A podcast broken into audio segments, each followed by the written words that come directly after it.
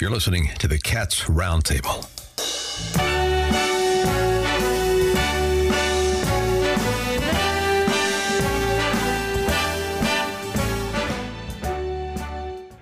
Good morning, New York. This is the Cats Roundtable. John Catsimatidis here. Sunday morning. We have one great show for you today. A famous reporter from the New York Times, Sam Roberts, wrote a book about New York characters. And we have a lot of characters in New York. Dick Morris on what's going on. You know, and he's interesting. Uh, David Paterson and uh, Congressman King on their opinions on what's going on in New York State. And uh, Nicole Malliotakis, she's one fiery lady, and she won big in in New York. And let's start off uh, with Zach Williams. He's the New York Post reporter in Albany, and uh, he has his opinions what's going on in New York State. Hey, thanks for having me on. Uh, Zach, what the heck is going on in Albany? So it's a kind of a low season here in Albany but things are going to get busy super fast after the holidays because the governor will unveil a new state budget in January.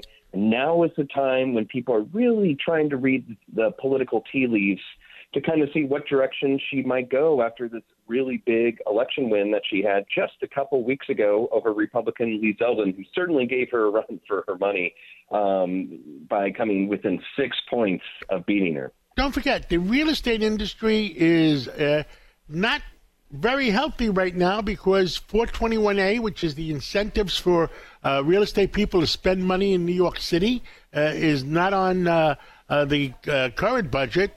And the fact is, interest rates, Uh, construction loans are 7, 8, 9%. Uh, so nobody's rushing to build anything new. Uh, what, what, any feelings on that end of the business? 421A is one of the big um, unresolved issues from the past legislative session when the governor proposed a new housing subsidy program to replace it, 485, I believe it was called. And basically, long story short, the progressive lawmakers in Albany did not like it. They kept it from passing. And now the governor is hinting that she's going to make a fresh push on affordable housing, presumably with a new proposed housing subsidy being at the center of it. She hasn't given exact details, but we can only assume that it's going to be kind of similar to what she proposed before. The big question, though, is do Albany lawmakers have any more appetite to indulge her on this issue than they did last time? And I'm not really convinced that much has changed, especially given the, the election results at the, in the state legislature, where Democrats held on to their supermajorities in the state Senate and Assembly, even though that this uh, issue didn't get resolved last year. So that's a big that's a big question. Another big question is what the governor might do on bail reform. Certainly, Zeldin campaigned really hard during the campaign on the issue, you know, highlighting all these, um, you know, crimes that purportedly you know, showed certain loopholes in the current laws approved by Albany Democrats in recent years. And then, thirdly, you know, another issue that always comes up in budget season is simply taxes. You know, the the a recession seems likely. It depends on how you define it, but certainly state, the state will not be as flush in the upcoming year as it was last year when there was billions of dollars in federal stimulus funding that really kind of greased the wheels of the state budget process in a way that really prevented any sort of like showdown over taxes from happening between the governor and state lawmakers in an election year. That could change this upcoming year, but we really got to see. For now, Hochul has laid pretty low after the election. Um, certainly signing bills that have, that has to be done by the end of the year, um, while also in recent days um, highlighting some uh, some efforts uh, against anti-Semitism. So uh, that's kind of where things stand right now. But we'll just have to see what happens in the coming weeks that might hint which way the governor might uh, move on some of these issues. The the items that are are, uh, holding up real estate people from investing further is the uh, tax incentives to uh, to spend a hundred million, a billion dollars to to build. Uh, in addition, uh, crime, like we said, crime is a big item. Uh, like I, I've talked to a lot of other uh, people, and nobody cares about putting anybody in jail for stealing a loaf of bread, but but repeat violent criminals. Like I, I'll repeat again, repeat violent criminals. They have no place in civilized world. What say you? well, the governor has really been trying to thread a couple needles um, on the issue of crime. You know, on the one hand, um, it seems that she's pretty willing to revisit some of the reforms, but certainly not uh, in a wholehearted way as Republicans and moderate Democrats are pushing for. And then on the other hand, she's also indulged progressives in the legislature on a number of reforms. Um, less is more, which had to do uh, is one law that she she signed, which basically eliminates a lot of the technical violations that could send parolees back into jail or, or prison. So you know, the governor has said for months during the campaign, every single time Zeldin would attack her, she would go back to saying the current bail laws were last amended in uh, in the state budget. Those effect those changes took effect in May. Let's give them some time. Well, by early next year, it's going to be six months. She has said that that would be enough time to really evaluate it one way or another. Um, you know whether these changes were effective, and we're just going to have to see how serious she really is once the time comes next year. For now, though, and, and, and, New York State is the only place where they took all the power away from judges. And the judge, out of 50 states, 49, the judges have power. In, in in New York State, the judges have very little power in crime. Well, that is priority number one for the anti bail reform folks. You know, Republicans and some moderate Democrats are really pushing for the so called dangerousness standard to be allowed under New York state law. That would basically give judges a lot of leeway to jail people pre-trial if they believe they present some level of threat to public safety. Right now, the the current law mandates that they really just consider the likelihood that someone will return to court. Now, that has sometimes led to situations where where where uh, judges said that they were, you know, um, metaphorically at least, handcuffed from keeping people behind bars, despite um, you know the likely danger that they might hurt someone once they're released. Now, the governor at times has pointed to some cases where the judges had discretion or a district attorney undercharged people and people were not jailed. You know, a lot of this comes down to the specifics of the cases, but the bottom line is that people that want to change are really focusing on judicial discretion um, as the way to improve things moving forward. I mean, people are moving to Florida like no tomorrow. And I hate for the people in New York City to be, you know, the, the population might not go down, but we might be replacing people that are paying a lot of taxes with people that we're we're we're supporting them, like the, some of the immigrants. What happens in New York City? Eventually, eventually, you run out of other people's money. well, that you bring up a really interesting um, question that comes out of the election, which is, you know, you might have heard people taking an eye at DeSantis's big win in Florida and comparing it to Zeldin's, you know, close but not good enough campaign against Hochul and have you know people have just asked you know how many of the voters that that would have voted for Lee Zeldin ended up as Florida voters voting for DeSantis.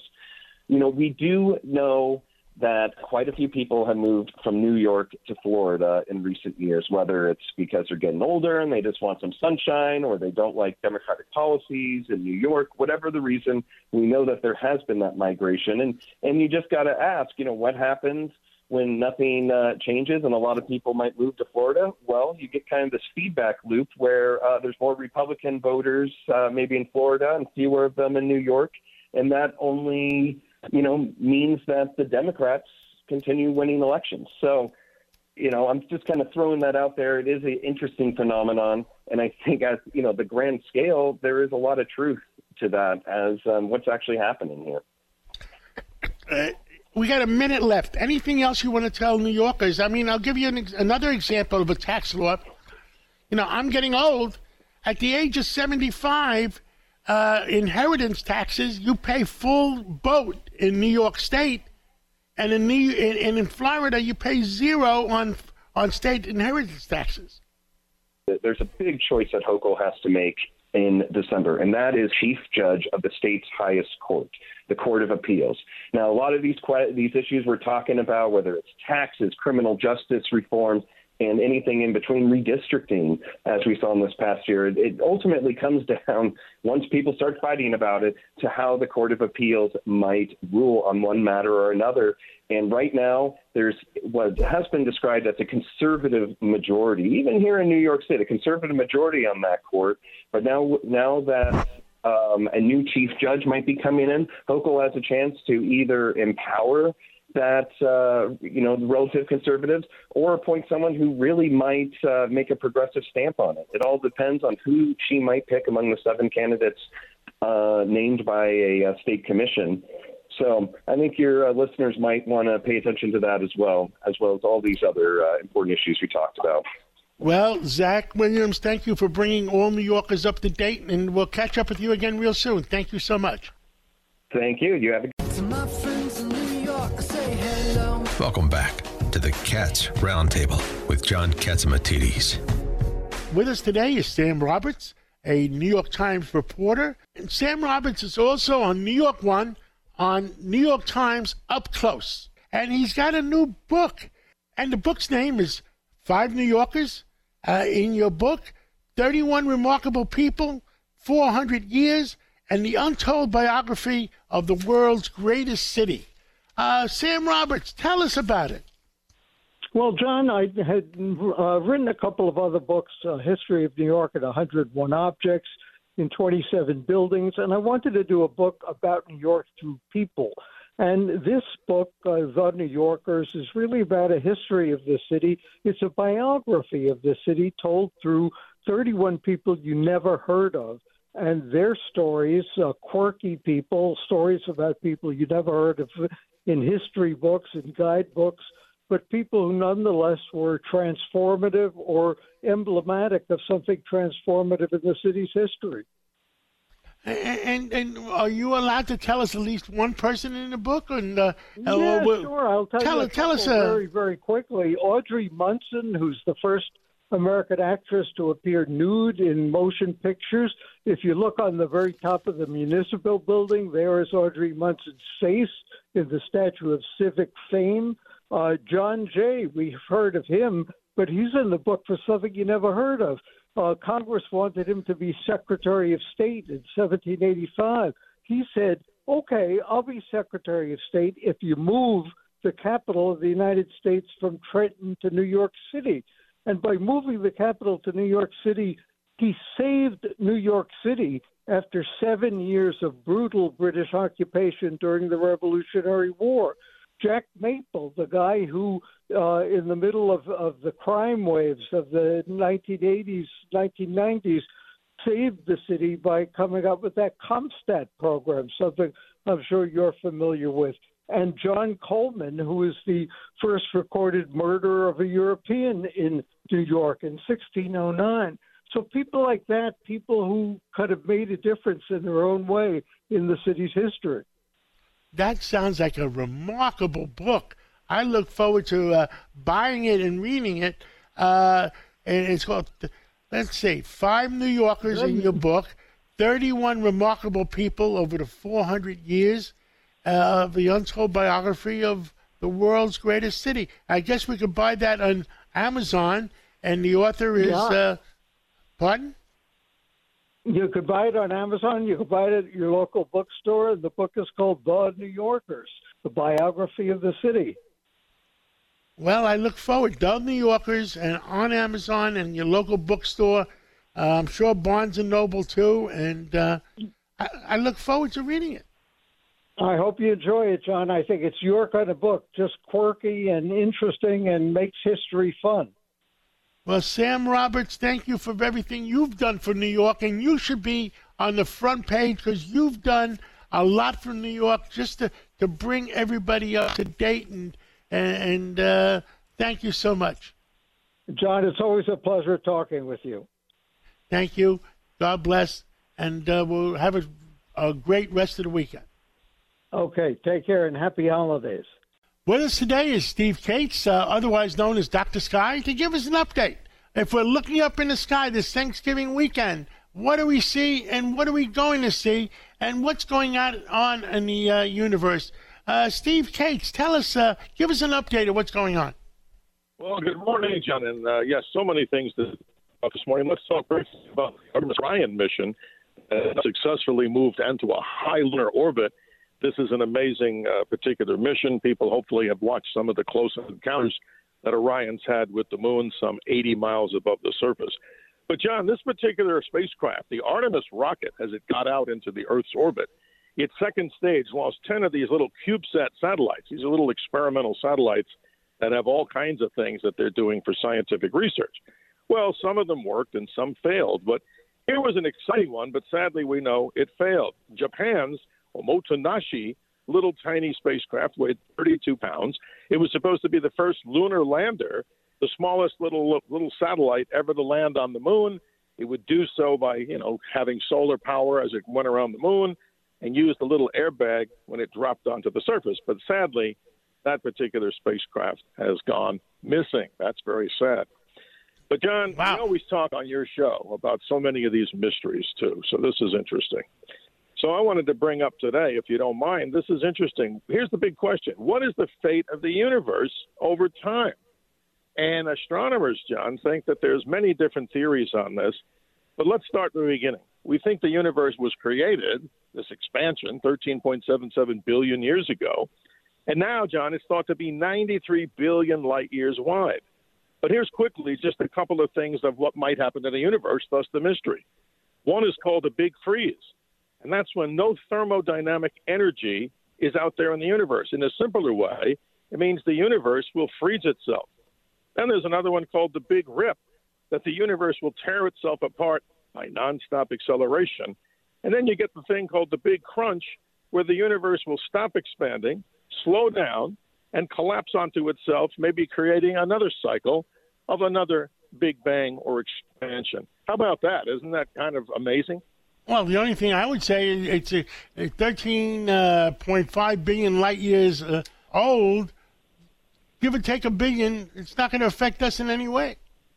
Absolutely, not in our lifetimes, John, and that's why the great cosmologists they want to study these mysteries, but obviously it's something that they think about in their think tanks and bring to our attention, which is quite fascinating. You know, John, I was understood that a lot of activity that we hear on the planet Mars and people over the weekend. If you simply look to the northeast sky, Mars, as we mentioned last week, is getting closest to the Earth for this entire year. It'll be about 50 million miles away from us. But it's interesting to look at. And many of my friends, including myself, who have telescopes and people listening, you can actually see the polar cap, the North Polar Cap on, on Mars, with a thing called the North Polar Cap Hood, which is a lot of snow and ice that makes the North Polar Cap even more exciting.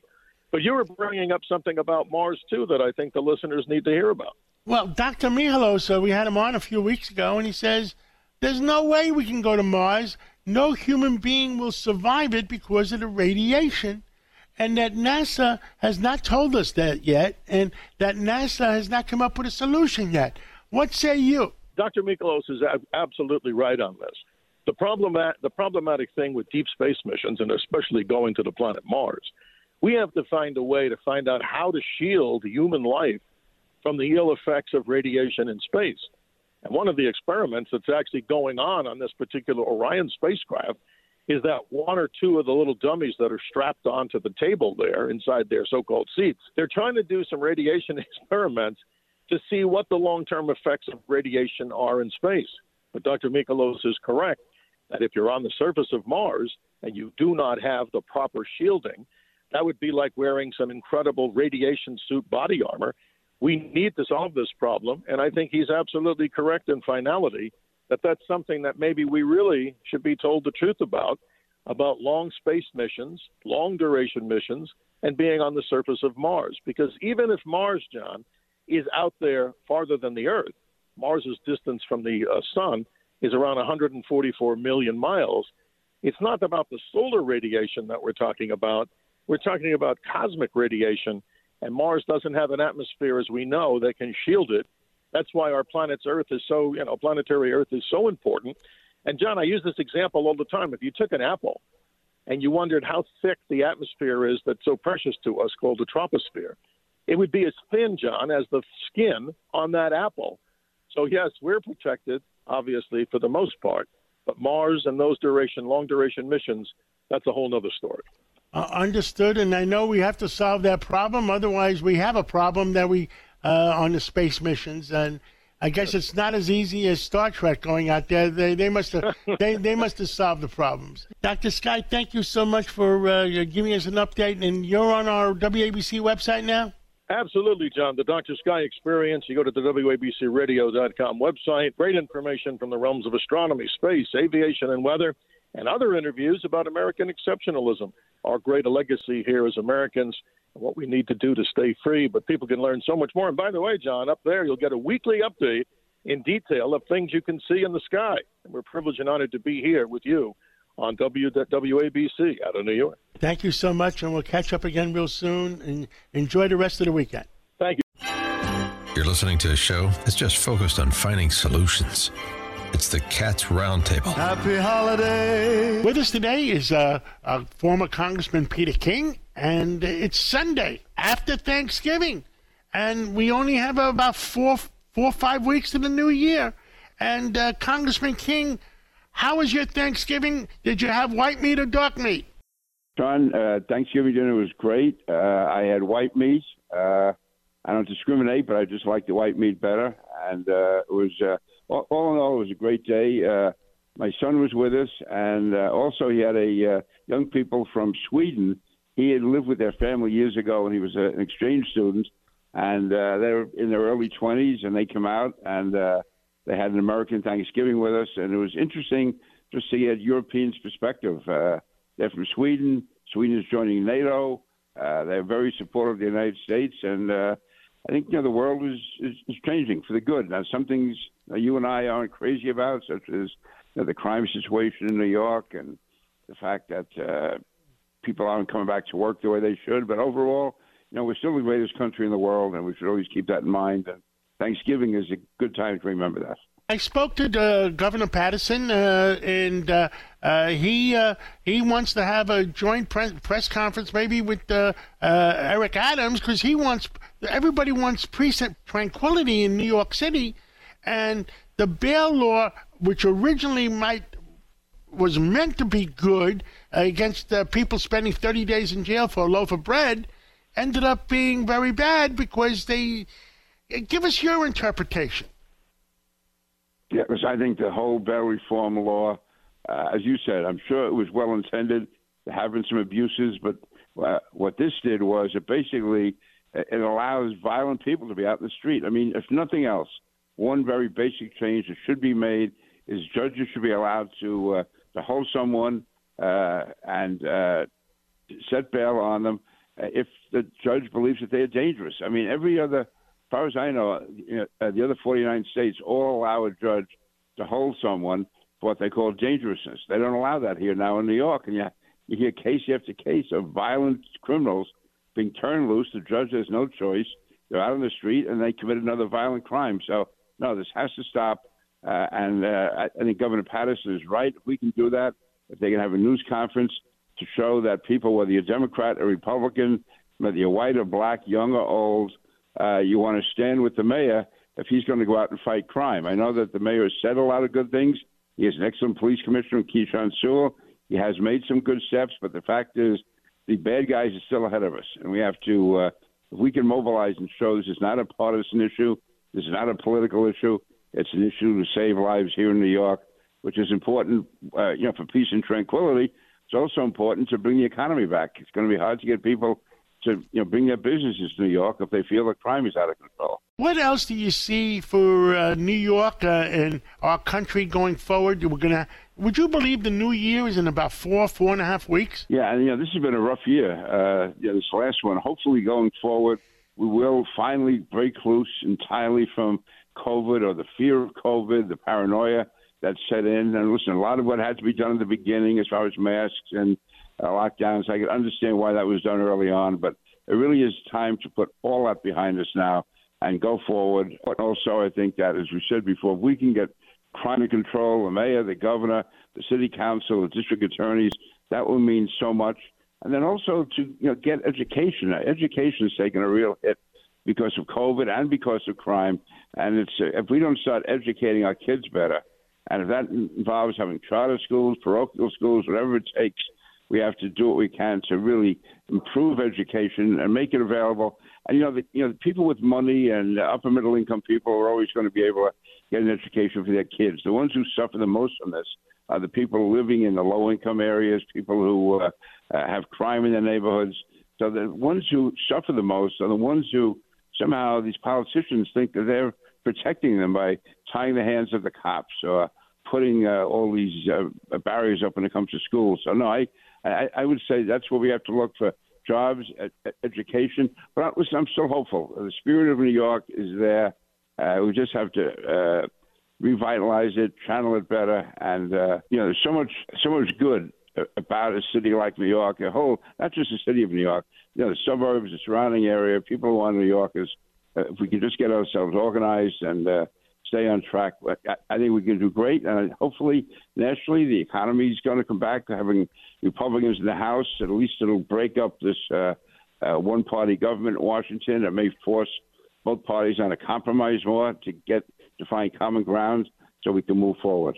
One of the biggest things that uh, Republicans are, are, looking at right now is, you know, they're fighting uh, uh, elections, normal course of business, and the Democrats are really good at fighting in the streets. If Democrats say if you need you need ID to uh, to vote, that's prejudice.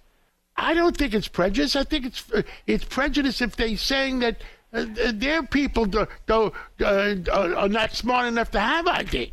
What say you? Yeah, John, you have to have ID to buy cigarettes, to buy beer. You have to have ID to drive a car. I mean, so many places you have to have ID, and somehow, you know, the most sacred right we have is the right to vote, and yet you don't need ID for that. I, mean, I was talking to someone today who actually hadn't voted in a while, but he did go in to vote, and he said nobody asked him for any ID at all. He could have been, he could have been himself. He could have been his two brothers. He could have been anyone and uh, it makes no sense. And you know what it really adds up to, we don't know. But if there's not full faith, what you need is 100% faith in the system. If people don't have faith in the system, then it really that's that's what causes people to stay home. Say, you know, you know, it doesn't matter.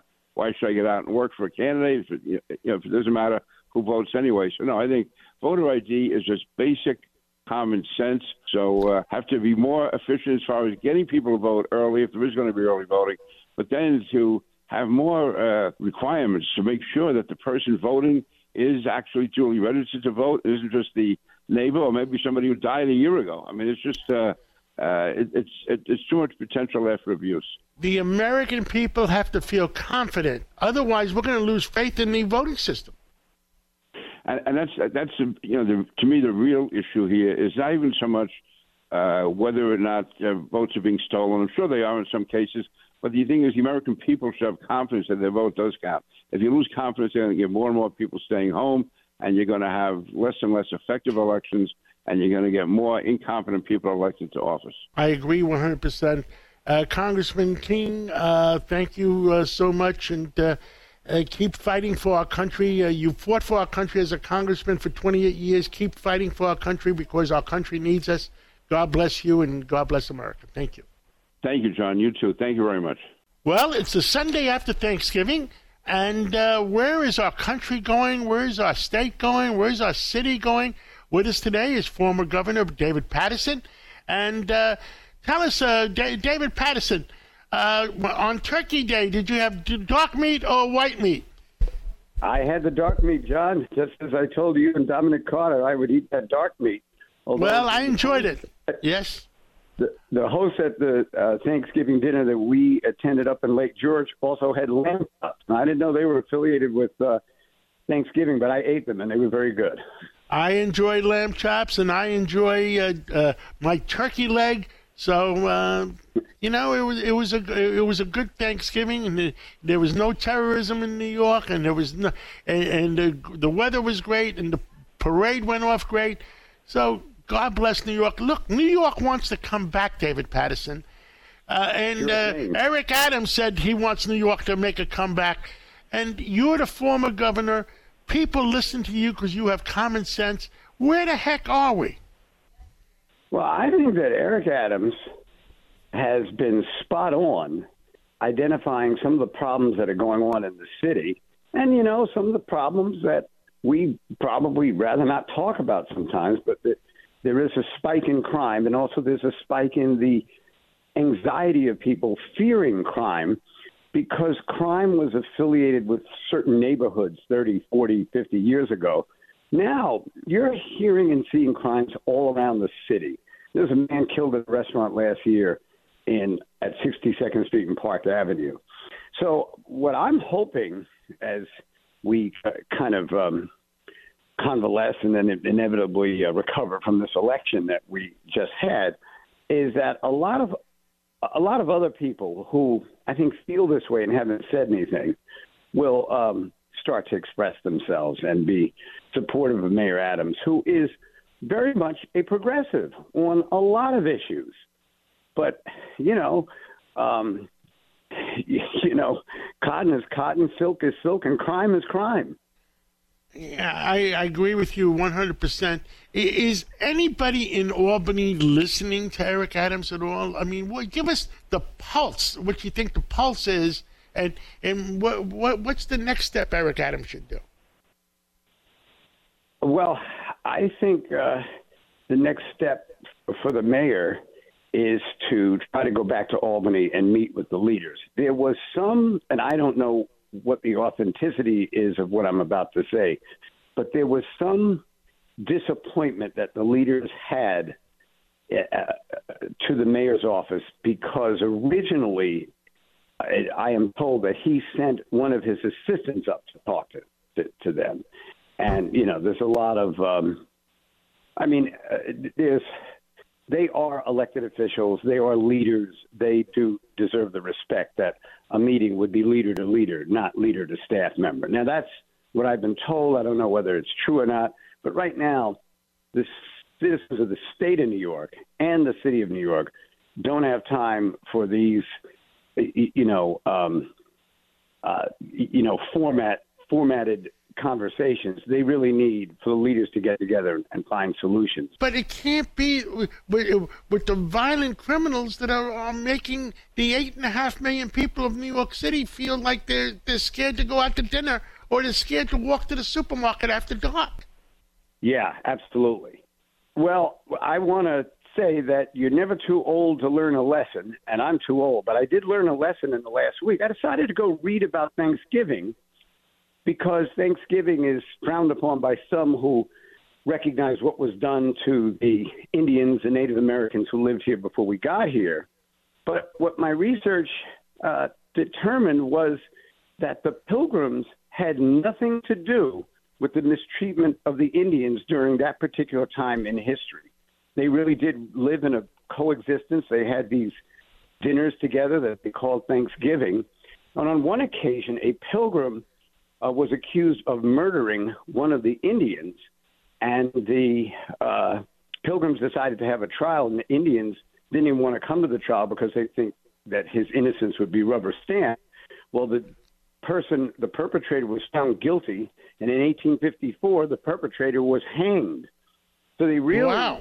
the original settlers that came to this country did not mistreat the Indians. What happened, and maybe this resonates with us today, is that the immigrants that followed them, who were coming for a lot of other reasons than just to live in this new land of freedom and opportunity, they were the ones who started this massacre years later. But when we celebrate Thanksgiving, we are really celebrating the coalition of two cultures and their respect and admiration for each other. And as we go into the Christmas holidays, I think we can be happy that we spent this holiday celebrating the diversity and the inclusion that occurred at that original Thanksgiving dinner way back in the 17th century. Well, uh, David Paterson, the governor, if we could put something together uh, for Christmas, uh, WABC will do something to, to, to, to, to, to show that and try to bring people closer together. And uh, you have my pledge that uh, uh, me and you should work on that. Let's do it. I look forward to it. Well, David Paterson, I'm glad you had a great Thanksgiving, and um, look forward to a great Christmas and whatever else we're going to celebrate in between. You bet. Thanks for having me. Ohio, ready for some quick mental health facts? Let's go. Nearly 2 million Ohioans live with a mental health condition. In the U.S., more than 50% of people will be diagnosed with a mental illness in their lifetime. Depression is a leading cause of disability worldwide. So, why are some of us still stigmatizing people living with a mental health condition when we know all of this? Let's listen to the facts and beat the stigma. Ohio, challenge what you know about mental health at beatthestigma.org. Looking for a little common sense? You've found it. You're listening to the Cats Roundtable. And now calling in, and she has a, a few other revelations because uh, Congresswoman Nicole Malliotakis that won by so many points. How are you, Nicole? Great to be with you. How are you today? Good. I saw you on Fox before. You look terrific. I said to Matt Wanting, get her on our show. Uh, Nicole always looks terrific. Yeah. Well, tell us. Uh, you, you, first, I, I, saw you were concerned about the rail strike. Tell us what's going to happen. So, John, uh, December 9th is an important date because uh, the railroads and their unions, and there's 12 unions, they've been negotiating uh, contract terms. Uh, and as you know, they almost had a strike back in September. Uh, thankfully, it was averted. There was a preliminary um, agreement that was made. However, four of those unions have uh, opposed. They voted down. They struck down, you could say, uh, the contract, the um, agreement. And so, uh, without the agreement of all 12 unions, uh, we could be headed for another strike come December 9th. And so, I've been sounding the alarm, hoping to get the attention of uh, the White House and also my colleagues in Congress, because this is something that will be devastating to our economy. A strike of this magnitude uh, when you think about everything that is transported by rail in this country, everything from the chemicals that treat our water systems uh, to energy supply to food to consumer goods, particularly during this holiday season, you're talking about maybe a $2 billion loss a day to the U.S. economy. And so we need to ensure that an agreement is made. And if agreement is not made by December 9th, Congress needs to be ready to step in um, to, to, to pass legislation uh, basically pass the terms uh, and and avert this type of uh, strike that could be devastating. What did uh, President Biden do today? It was a surprise to everybody. They opened up uh, some uh, authorized some facility down in Texas. What was it? Do you remember? Yeah, so I think I, I, I did read briefly about this, and uh, I'm assuming it will help somewhat. Uh, but what we really need is the president to lift a lot of those executive orders he put in in day one. Here, here's the headline: A President Biden administration quietly green lights the plan to build a huge Gulf oil terminal. All of a sudden, and they also green lighted the EPA also green lighted the St. Croix refinery, which is 800,000 barrels. They also green lighted uh, to uh, to buy from Venezuela. I mean, why is why is it the the United States of America the enemy of the of the Washington? Meanwhile, it's okay to, to, to do business in Venezuela and St. Croix or whatever. Yeah, John, you're, you're absolutely right. Well, first of all, when you talk about that terminal of Texas, you, you got to wonder whether this is for exporting as opposed it to. It is for exporting. Exactly. And number two, it, and, and these are resources, quite frankly, that we need here in the United States right now. And our priority should be building that Keystone pipeline to get it from point A to point B. Uh, but you're absolutely right. We need they, they want to they want to make the American people poor again, where we have to wait online for, for, for fuel and gasoline and say, oh, we're going to do you a favor. We're going to make the other, the car companies make electric cars. And electricity is powered by Natural gas, mostly. It's well, crazy. You're right. Uh, you, no one's better on the issues than you, Nicole. I've got to say, well, you always have been. I just want to make is that it's not just the federal policy uh, that the Democrats have pushed that have been anti-American energy. It's also the, the state policies, right? We saw uh, Governor Cuomo shut down Indian Point nuclear power plant, clean power. Uh, we're seeing, in fact, European countries backtrack on just that right now as they are becoming more and more reliant upon their adversaries, and they want to be independent again. And we also saw, um, you know, the the state stop the expansion of gas plants here in New York State. And so uh, these are concerns. It's a problem. Yeah, and we can't shut down these plants. We'll talk uh, more. Enjoy. Nicole Malliotakis, you won by a big margin. Enjoy the weekend. Did you eat dark meat or, or white meat on turkey? No, I, am a white meat and yams person. Um, I had a great no, Thanksgiving. Oh, love know the, the yams. Love the yams with marshmallows yams, on top. Yams and yeah. sweet potatoes. Sweet potatoes. That's it. Sweet potatoes. And wait, but before you let me go, I got to thank Ed Cox because he did an amazing thing with John Faso fighting to preserve fair maps in the state of New York. Now, we, we want to talk about next week. We're getting 11 people representing New York on, from the Republican side. Well, what we're going to talk about next week, Nicole, do your homework on it. Are they going to appoint a new judge in Albany and try to reverse that out? And have a great weekend. We'll talk right. again next week. With us today is Dick Morris, and he always coming up with great ideas about what's going on in America. He was an advisor to President Clinton. He was an advisor to, still is an advisor to President Trump.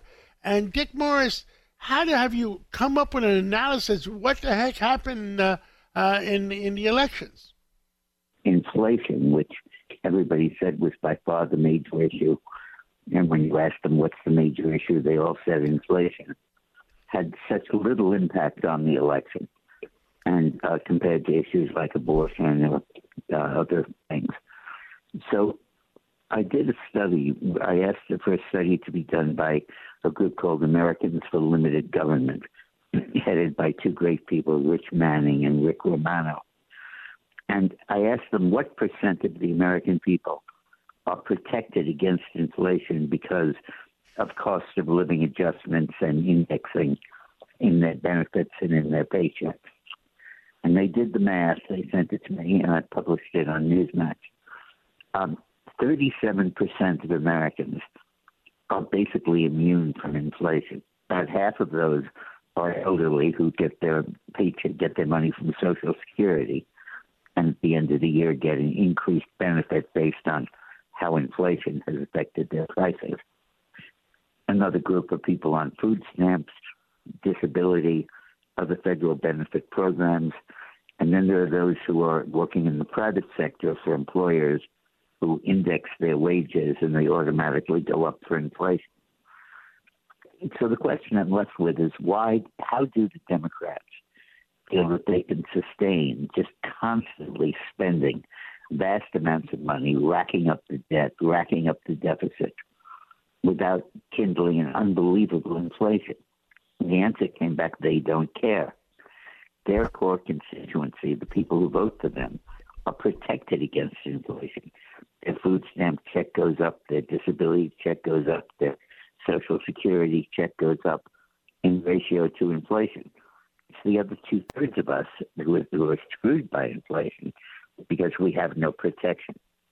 So, in effect, the Democrats have a have a game going where they can spend as much as they like, give as much as they like to their constituency groups, protect them against the inflation that their spending is causing, and get away with it. And uh, it really is is an important insight, I think, into how the Democrats can put up with this horrible inflation that they've caused. Understood. Uh, and uh, and I some friend of mine named Dick Morris too uh, I think he said to me that uh, uh, only uh, you have 330 million Americans. Only one percent uh, watch Fox. half a percent watch uh, MSNBC and and CNN put together.